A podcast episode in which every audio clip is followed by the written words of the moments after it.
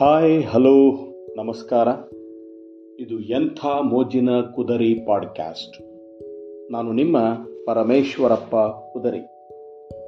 ಸ್ನೇಹಿತರೆ, ಈ ದಿನ ಎ ಆರ್ ಮಣಿಕಾಂತ್ ಅವರ ಅಪ್ಪ, ಯು ಆರ್ ಗ್ರೇಟ್ ಅಂತಕ್ಕಂಥ ವಿಷಯವನ್ನು ತಗೊಂಡು ಬಂದಿದ್ದೀನಿ. ಕೇಳಿ ವಿಷಯ ಅಪ್ಪ, ಯು ಆರ್ ಗ್ರೇಟ್.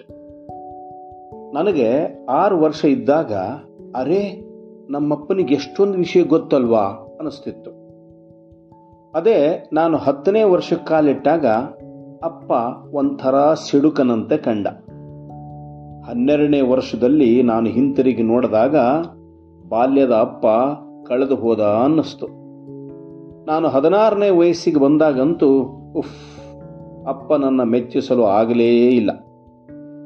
ಹತ್ತೊಂಬತ್ತನೇ ವರ್ಷದಲ್ಲಿ ನನಗೂ ಅಪ್ಪನಿಗೂ ಸಣ್ಣ ಜಗಳ ಆಯಿತು ಇಪ್ಪತ್ತೊಂದಕ್ಕೆ ಬಂದ ಅಪ್ಪ ವಿಪರೀತ ಬಿಗಿಯಾದವನಂತೆ, ತೀರಾ ಒರಟನಂತೆ ಕಂಡ.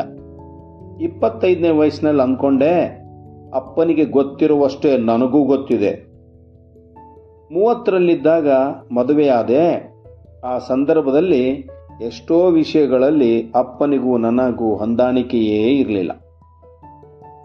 ಮೂವತ್ತೈದನೇ ವರ್ಷದಲ್ಲಿ ನನ್ನ ಮಗ, ಮಗಳ ರಂಪ ಕಂಡು ತಲೆ ಚಿಟ್ಟು ಹಿಡಿತು.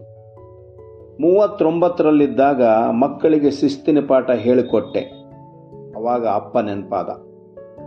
ನಲವತ್ತೆರಡು ವಯಸ್ಸಿನಲ್ಲಿ ಅನಿಸಿದ್ದು, ಅಪ್ಪನಂತೆಯೇ ಬಿಗಿಯಾಗದೆ ಹೋದರೆ ಮಕ್ಕಳು ಬಗ್ಗಲ್ಲ ಅಂತ ನನಗೆ ಗೊತ್ತಾಯಿತು.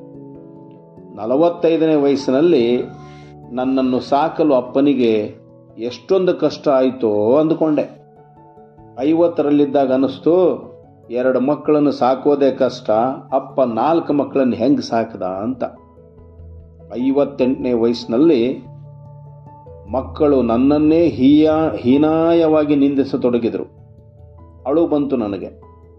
ಕಡೆಗೂ ಹಳೆಯದೆಲ್ಲ ನೆನಪಾಗಿ ಗೋಡೆಯ ಮೇಲಿನ ಚಿತ್ರವಾಗಿದ್ದ ಅಪ್ಪನ ಫೋಟೋ ಮುಂದೆ ನಿಂತು, ಅಪ್ಪ ಯು ಆರ್ ಗ್ರೇಟ್ ಅಂದಾಗ ನನಗೆ ಅರುವತ್ತು ತುಂಬಿತ್ತು.